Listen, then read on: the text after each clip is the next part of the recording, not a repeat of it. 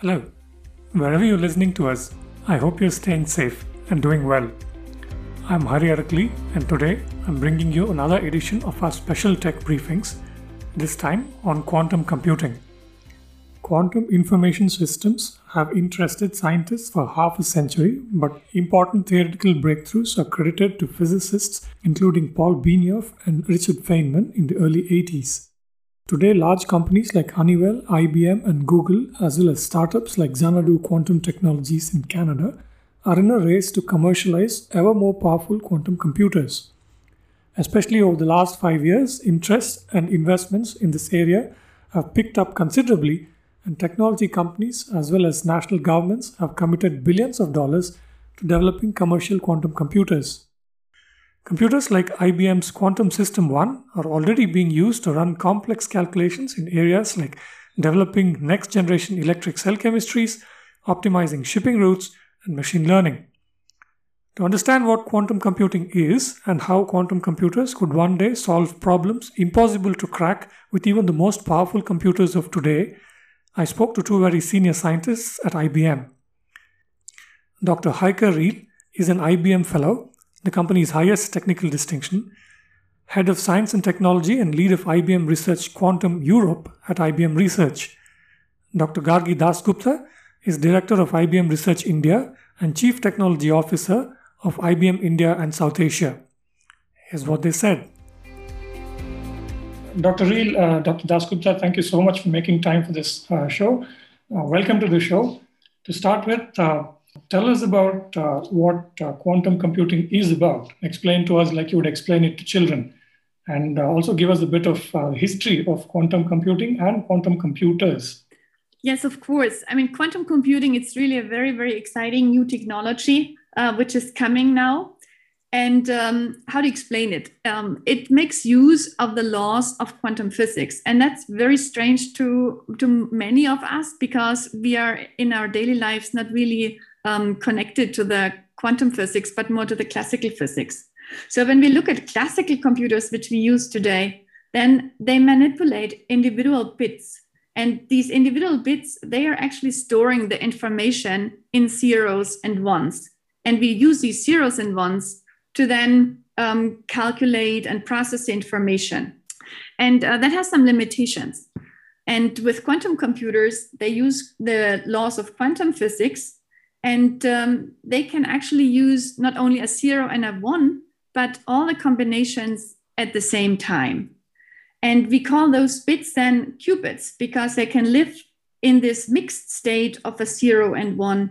And this gives then a much richer possibility of calculations and of solving problems which are not possible to be solved by a classical computer. And you can store much more information with these quantum bits. And I can give you an example. When you have, for example, 50 qubits, then these 50 qubits represent actually one quadrillion data values. That's a really, really high number. And if you go to 300 qubits, then these 300 qubits represent a number which is actually more atoms than the universe holds. So you can see that there is an exponential law behind, and this makes these quantum computers so rich in power and performance. Hmm. So you asked also about the history, and um, if you want, I can elaborate a bit about the history also of quantum computing because in IBM is not new in quantum computing actually we started already in the 60s uh, to work on quantum information theory. And right away, when Feynman has born the idea, Professor Richard Feynman, mm. when he has born the idea of quantum computing in the early 80s, then we started to work on the theoretical uh, work on quantum computing. We also later started to work on experimental things to make quantum computers work. And then actually in 2016, just about five years ago, in May 15, in May 2016, we were then able to launch the first quantum processor via the IBM cloud. And this was at that time a five qubit processor, um, which is not very large at that, at that time. But over the years now, we have significantly improved also and increased uh, the, uh, the power of the quantum computers and also the number of qubits. And so 2017, then, just a year later, we also started to collaborate and to work together with other partners in our quantum network because our intention is to really accelerate quantum research and uh, development for quantum computers. Uh, this is one point, but the second point is also that uh, our heart is really also to educate the future workforce and to teach the fu- future workforce and help to provide also material for making us all quantum ready. And this includes then also to advance quantum computing for commercial application, which means we need to think about and uh, explore what are the right problems which we want to solve with quantum computers. And then just a few other in 2019 we launched the first ibm system one uh, this is a computer now really moving from the lab environment of a physics lab into a data center and make it more accessible to everyone in the world and yeah if you look now we today we have 65 qubits so you see the machines have in have uh, increased in dimension from 5 qubit to 65 qubit. The performance also has increased. And this is also our mission for the future to further increase the technology, to increase the number of qubits and also the performance of the quantum computers. And by end of 2023, we want to break the 1000 qubit barrier. And that's a very important um, barrier because there are quite some technological improvements which are needed to be done till then.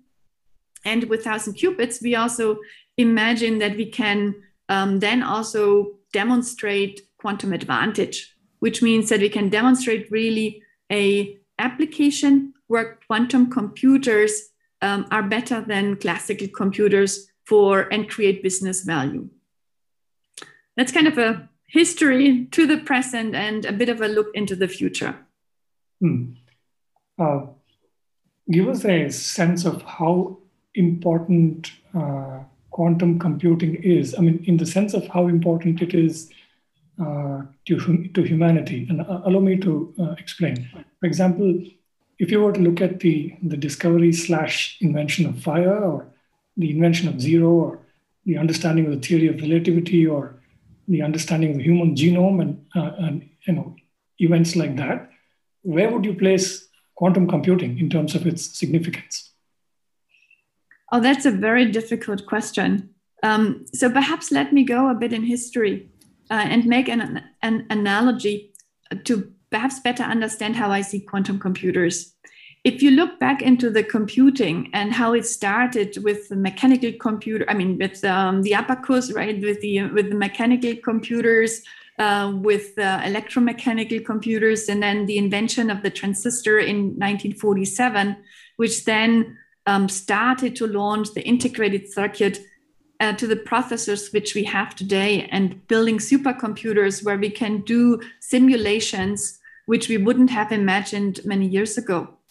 And the same is true also for the electronic devices which we carry around, which also have uh, are possible because of this tremendous sophistication which happened in the silicon industry over the last 60, 70 years.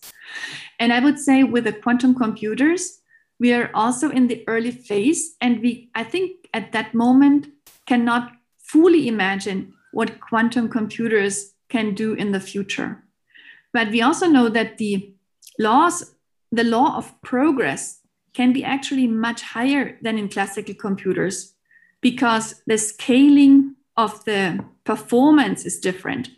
So, as you know, in a in a classical com- digital computer, the fundamental devices are the silicon transistors, and um, today we have these processors. They have about 15 or 20, 30 billion of transistors, and if you want add one additional transistor, that doesn't make a big difference. So you would need to double the number of transistors in order to make significant progress.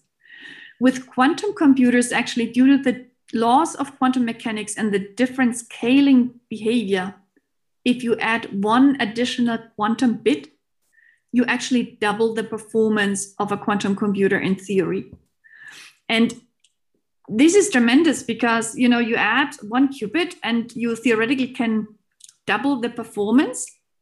That is amazing, and um, we, we haven't reached yet the theoretical um, limit. Um, so, but this is the goal, and so the dynamics of this development can be much bigger, and the problems which when, which can be solved then um, are also much bigger. And there are simple problems which classical computers have not been able to solve yet, and which are also important for all the humanity. If you look at um, at fertilizer uh, development, many people may know in order to develop fertilizer, you have to use a certain uh, process uh, to go from the nitrogen um, to the fertilizer, which is called the Haber-Bosch process and this takes a lot of energy. And um, but this is needed to grow food. There is, however, also a, a molecule in nature, uh, nitrogenase, which makes this process at room temperature and under ambient conditions. And so, if but we don't understand this process yet. So you see, there are a lot of unsolved problems in science, and quantum computers could help to easily solve those problems. And so I envision actually a lot of impact, whether this is in medication, whether this is um, in, um, in optimization problems, in understanding materials, development of materials for batteries, uh, for lighter transport, um, for, yeah, as I said, medication and other things. So I think there's a huge potential and I think right now it's very difficult to foresee, um, you know, how big the impact can be, but it will be definitely big. Uh, can you give me uh, two specific examples of uh, uh recent advances in the field of quantum computing, uh, which are helping us get closer to uh, commercial quantum computers? Yes, of course, a lot is in the technology development which we're doing. Um, so we are developing the entire stack from the hardware to the software to also um, the application space, because we also need to understand for which applications quantum computers will be much better to use than classical computers. If I look at the hardware space, then uh, we are advancing the number of qubits and also the performance of the qubits or the quality of the qubits, uh, which means also reducing errors, implementing error correction, etc. And so just recently we have um, demonstrated the 65 qubit chip. Uh, this year we will demonstrate 127 qubits and on our roadmap is for next year then 433 and end of 2023 uh, um, yes, 433. And end of 2023, we will demonstrate a chip with more than 1,000 qubits, which is called Condor. On the software side, we make quantum computing also uh, being um, efficiently processed in the cloud. And this is a recent progress which we have actually have demonstrated at the IBM Think event um, just in May where we demonstrated an increase of the speed of doing quantum cal- calculations by a factor of 120. And uh, that's also a significant improvement, which we have made the last year by optimizing and, and working on the improvements on all these ends from the hardware to the software and also how we do the calculations. So there's a lot uh, already going on and a lot to come. Hmm. Uh, so about uh, India, IBM has recently said that it's opening up its quantum system to researchers in India over the cloud. I would imagine this must be part of a global uh, initiative. Uh, you know, so can you talk about uh, how this initiative will help re- researchers in India and elsewhere? Yes, indeed. So, so this recent announcement that we've made is is really really exciting because with it respective faculty and students at the institutions will now be able to access these quantum machines that Heike was talking about, you know, the state of the art machines. They're going to have learning resources at their fingertips and tools for both education purposes, which means really, you know, spread the knowledge um, among students as well as for research purposes. Like Heike was saying, the the opportunities are limitless, right? Whether it's new material discovery, uh, whether it's uh, for financial fraud detection, whether it's for the automotive industry, right? And optimization use cases. But a lot of research still needs to be done and incubated and opening up access to real machines, not simulators, is, is, is a giant stride, right? And of course, uh, in the announcement, we called out uh, the institutions like IISER Pune, uh, Indian Institute of Science, Bangalore, uh, the IITs, IIT Kanpur, Kharagpur, Madras, uh, and uh, Jodhpur, right? So all these institutes are going to now have access to state of the art hardware. And we already know these are where we home the best brains and talents, right? So we're really expecting good outcome from this partnership. Mm. But just just stepping back because I think it's important to also understand where does the Indian government want to go with this, right? And it's very exciting and very encouraging to really acknowledge that uh, about two years back, the Indian government uh, declared the mission on quantum. Um, and responsible, the responsible unit was really Department of Science and Technology with strong support from IT. And, and their approach was that let's create for the nation a central technology innovation hub that focuses on quantum. And this hub is going to partner with the top academic institutions. It's going to partner with the creative startup. It's going to partner with uh, the client ecosystem uh, who really have a big need for quantum in the coming few years, right? So partnering uh, with research, partnering with startup ecosystem, partnering with uh, big clients really makes this a three in a box uh, kind of model that the government wants to pursue. And why is this partnership important? Because I, I think this, this vision of the government is very important because their interest is in, in, in really two folds, right? Uh, education, so educate the masses, so develop undergraduate, graduate courses, uh, courses that have support of lab sessions, really access, ubiquitous access to these uh, machines. And then, and that in turn fosters research, development, projects, hackathons, you know, creates that vitality in the community. So education is a big thing and, and a very, very smart move because India homes the developers, right? The, there's an extraordinary high number of developers in India, and the interest in quantum is also very, very surmountable. So, setting up this, this technology innovation hub really helps education.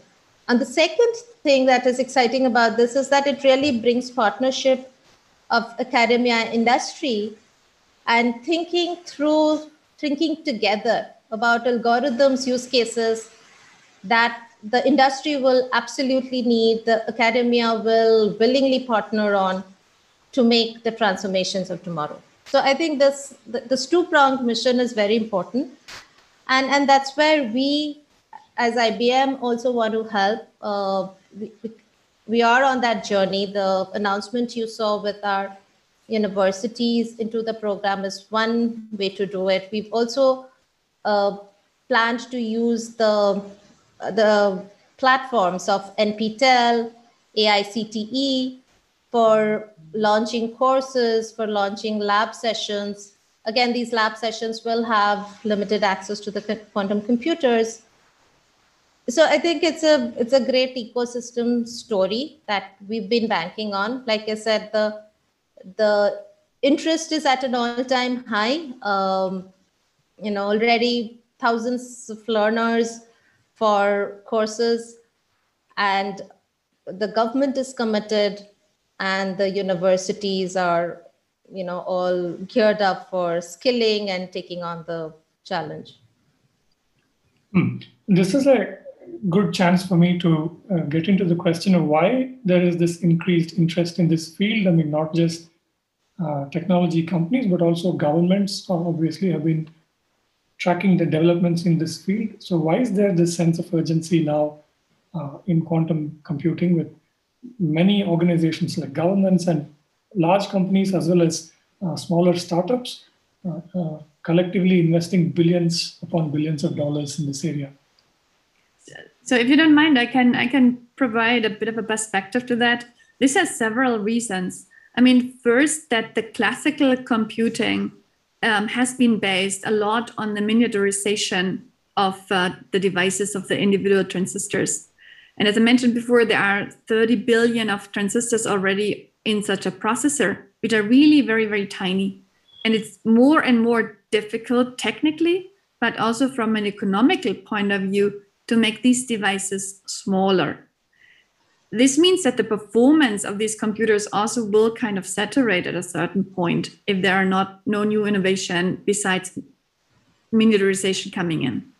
On the other hand, there are still significant science and uh, business problems which cannot be and will never be solved by classical computers because of their sheer dimension of problem. And um, and on the other hand, there are also the um, AI, the artificial intelligence, which also requires a bit of a different computation. So you see, there are from this side, from the application side, limitations of the classical computer, and also from the technical side. And quantum computers, on the other hand, has been evolved over the last 40 years from a theoretical concept where a lot of research has gone into into real qubits and real quantum processors. And there is now the path ready to continue to develop these quantum computers and improve them and um, you know increase the performance etc and applications can already be tested on them the applications right now they are um, yet not yet surpassing the the um, what classical computers can do but since the performance scaling is different than classical computers, we expect this value to come very, very soon. So we are really now in a, in a very exciting time where you may miss the boat if you're not, um, you know, getting ready for uh, the quantum advantage and learning about quantum computers. As uh, Gargi mentioned, right? Um, the developers are there. You have a lot of developers in India, and developers also have to get ready to uh, use quantum computers to involve them in the workflows. And that's where we also want to help because we don't, we of course develop the hardware, but we are also developing the software and um, and have different levels also of, of um, software developers uh, to to define and to make it easier in the future to use quantum computers. When about five years ago, only physicists were able to use quantum computers. Today, it's um, accessible via the cloud. There are software tools. Uh, we are developing the open source um, software Qiskit uh, together with others. And so it makes it really accessible, um, the quantum computers, and also the for the applications to be evolving. So we are going from a field which was driven by physicists into a field where we also need the engineers to build the systems, where we have the uh, uh, computer scientists and the software developers to also build the applications. So it's really now an exci- very, very exciting time. Hmm. Yeah, uh, absolutely. Sorry, please go ahead. Yeah, yeah. I mean, I, I think I think uh, just just to summarize, I think this is Heike, Heike said it very well, right? The governments are committed to this because it is going to be a reality, it is going to be transformational, and they don't want to miss the boat, right? So, developing a quantum ready workforce and building that nurturing ecosystem that consists of engineers, developers, you know, use case providers is very essential. So, so that's why the time is now Hari, and um, and that's why all governments all around the world are really you know investing and giving this a serious thought and a serious part of their strategy. Yeah, and perhaps to add also, Gargi, right? We have um, just at the beginning of this year um, released a, a so-called um, develop quantum develop quantum computing development roadmap. Uh, where you see also what type of tools and what type of uh, services we want to provide to the software developers and to the um, community and uh, and of course companies to be able to use quantum computers in a very frictional way, frictionless way. That you can, that developers can really, they don't need to, you know, learn uh, the details of the quantum physics, but they can uh, frictionless use, make use of quantum computers.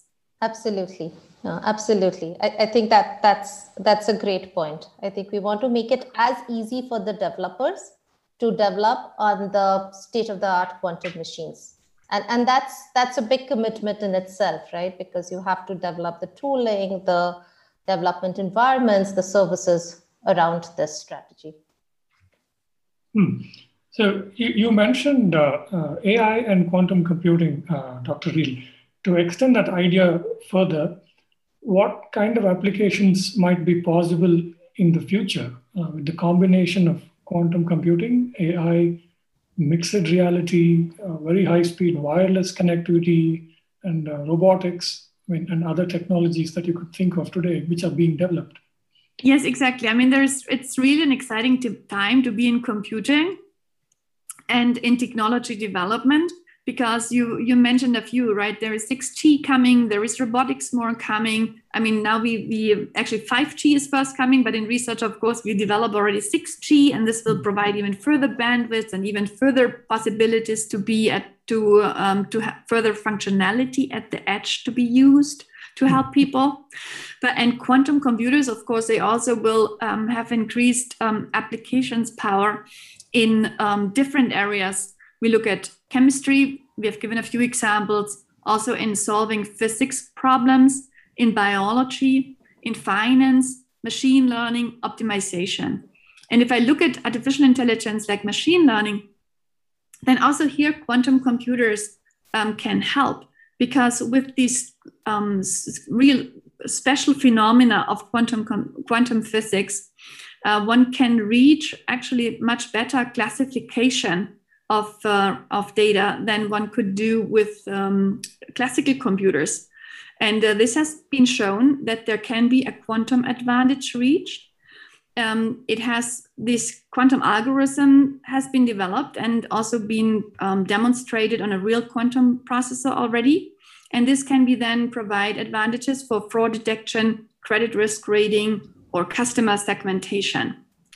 And then also in the finance industry, there can be more examples of how quantum computers can be used um, for, for example, risk analysis. Today, um, a lot of Monte Carlo simulations are used to analyze volatility or payoff value at risk um, of um, yeah, in the risk analysis. And we are also we are developing in that space algorithms, quantum algorithms which achieve actually a quadratic speed up compared to Monte Carlo simulations. You, so you could envision actually in the future also that you could could do real time um, risk analysis, which could then also, of course, speed up your decision making. So there are a lot of uh, really interesting um, applications which are investigated, and the the ones which are probably the earliest to come are the ones in chemistry and biology. Um, so to improve materials, discover materials, and this can be also done in combination with um, other computers. So what we envision for the future of computing is really a um, complementary um, um, support of all the different types of computers we have, from, from the big data AI computers to the classical computers, but also to the quantum computers with, with uh, who help in this very special um, um, exponential scaled problems. Hmm. What are some of the biggest bottlenecks in quantum computing today? So there are a couple, and, and if you look at the hardware, if you look at the um, hardware processor, then it's uh, the um, the qubits itself, um, they still have some error uh, during their calculation. So this means that um, you need to do in the end error correction And uh, for this error correction, you need also a certain number of qubits. So we need to improve the quality of the qubits. We need to increase the number of the qubits. And uh, these are one of the, um, yeah, from the hardware point of view, the, the biggest challenges. Um, and also then scaling the number of qubits means that we have to bring in innovation.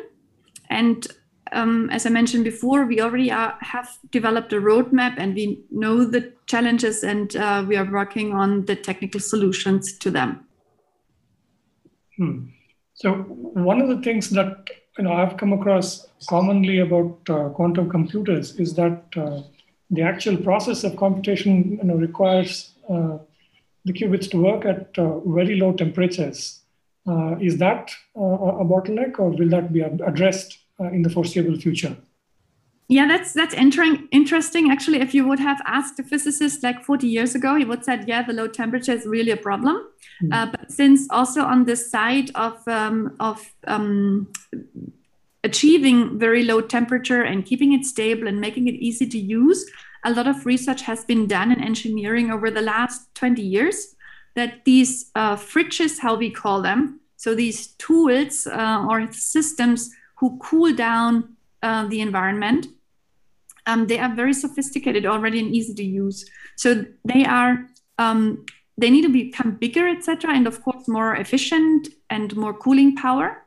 Uh, but already today, that's that's quite good. And we also have own research and development in order to make these systems in the future ready for then the bigger systems. Because if we want to build a, build a million uh, quantum processor, so processor with 1 million qubits, then of course the fridges which we have today also need to become larger and more efficient.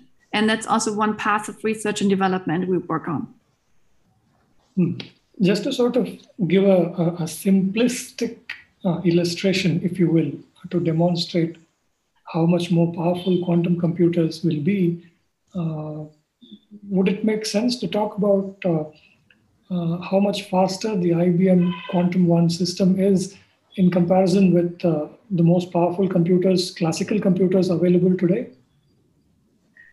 Uh, I think the speed is not um, always the um, the right way. Because i mean we, we, we used um, to use like the frequency and and classical processes right? We, we increase the frequency and then with the increased frequency you could get a, um, more results at the same time. But since the since the way of how a quantum computer works is very different the speed is not always the right um, measure let's so how to explain this um, for certain problems, a quantum computer may not be faster than a classical computer. But for the problems which we want to solve, like the problems which exponentially scale in complexity, their quantum computers can make a big difference. And let me use Shor's algorithm to explain this. That's an algorithm which actually um, um, fa- um, factorization. So it means it uh, finds you the prime number. And this is a problem if you go to a very, very large number, then um, classical computers would need, let's say, 300 million of years just to find the prime number prime number of a, of a very large number because they really need to test every possibility and the possibilities um, go up exponentially. But a quantum computer explores the solution space in parallel and would find this in 30 seconds. Hmm. So you see, it really depends on the problem, on the algorithm you define. And that's why also a lot of research is still going on also in the development of the right algorithms. Hmm. I just wanted to add for uh, for you, Hari. I mean, I think this is a really good example for Heike. So, so you know, Shor's algorithm actually is the underpinning of many of our uh, uh, uh, current security systems, right? Based on the assumption that factoring large integers is computationally intractable. But remember, the assumption was made with classical computers, right? So, so this is one example of a change that is going to be needed in the future as as quantum computers uh, are easily able to uh, you know solve Shor's algorithm much faster, like Heike is saying, it really has long-standing impact into a lot of the security systems, right? So that's that's the impact, that's the readiness, that's what you know, that's what all this new buzz, new investment, new thinking is about. That what does what fundamentally changes. The other thing is that you will see two paradigms of computing, right? One is the bigger, powerful, our qubit-centric quantum computing. And then there is the smallest and the small, uh, smallest devices at the edge, the farthest edge, which also needs to do some compute, right? And in the in for the next couple of years and foreseeable future, I think there will be a hybrid model in which there it'll exist, right? Some compute that probably does not need uh, or benefit from exponential feed, uh, speed up is going to run on classical machines. Uh, maybe the simplest one with small data and compute footprints will run on uh, the smallest of the smallest form factor devices, and then use quantum for really things that benefit algorithms, optimizations, searches, classifications that benefit from the power of the machine. So in the foreseeable future, I think it is going to be a mix and a hybrid case with these different types of compute, classical and quantum. Yeah, Gargi, that's perfectly uh, correct. And uh, I can elaborate a bit on it because when I tried to mention it before, but when you look at computing and the future of computing, how it evolves, you have different classes of problems and in history, we used like a general processor, which was enough, and the performance increase was given, and we could improve the performance continuously over time. But now it's getting more complex, and we have um, kind of specified tools which we develop, specified calculators um, and machines for these different classes of problems. And if you look at the um, artificial intelligence workloads, right, where you have a lot of data, and you have uh, pattern recognition which you need to do which is actually where our brain is right but a classical computer is not so well uh, well working on it uh, because you you you don't need actually a lot of accuracy in your calculation uh, but you just need to realize the pattern and so we are developing also systems which are actually much better in this pattern um, recognition in order to speed up these um, neural nets that they can calculate these neural networks much faster than a classical computer. And we call these um, hardware for artificial intelligence. And we also have like a roadmap in this space. Then on the other hand, you have the typical classical problems uh, where we use the bits. These can be transaction processes like credit card processes. Uh, and then they will remain on these classical machines. And then you have these complex problems which a classical machine cannot solve. But the equation is so complex and it needs so many different states because they all interact with each other. What we have in, for example, molecules, because they underlie their laws of quantum physics, there is where we use quantum bits. And all these have to be, of course, united in one machine, so to speak, in the cloud, that the user who wants to solve the problem the user does not want to think about how do I need to disentangle now my problem, but just send it in the cloud, get it solved from us, and get it back and have your solution. And then the system behind needs to make sure that the problem runs in the best way on the different systems which are provided.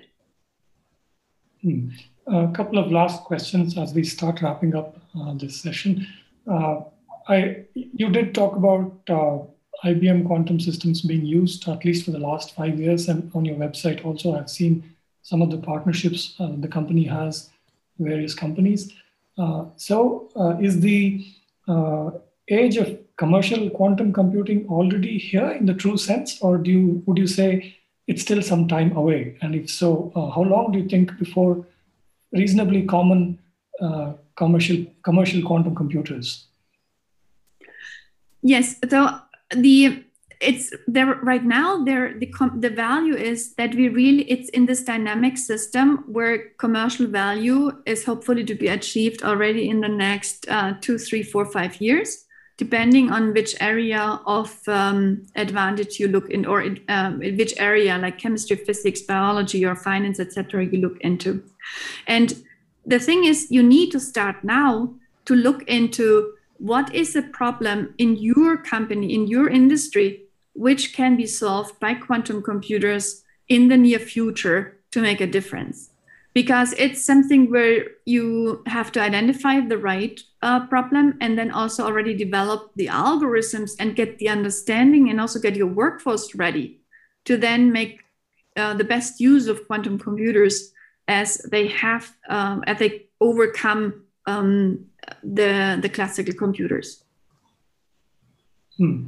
Uh, do you expect that one day quantum computers will be uh, pretty common, like today's PCs are smartphones, or do you think they will remain uh, fairly complex and expensive uh, systems that uh, people can tap in new ways? Maybe, uh, I, I, mean, if I understood your hybrid model correctly, did you mean that um, you know a person can use his or her smartphone and uh, tap into a service that provides a quantum computation for some particular uh, uh, requirement?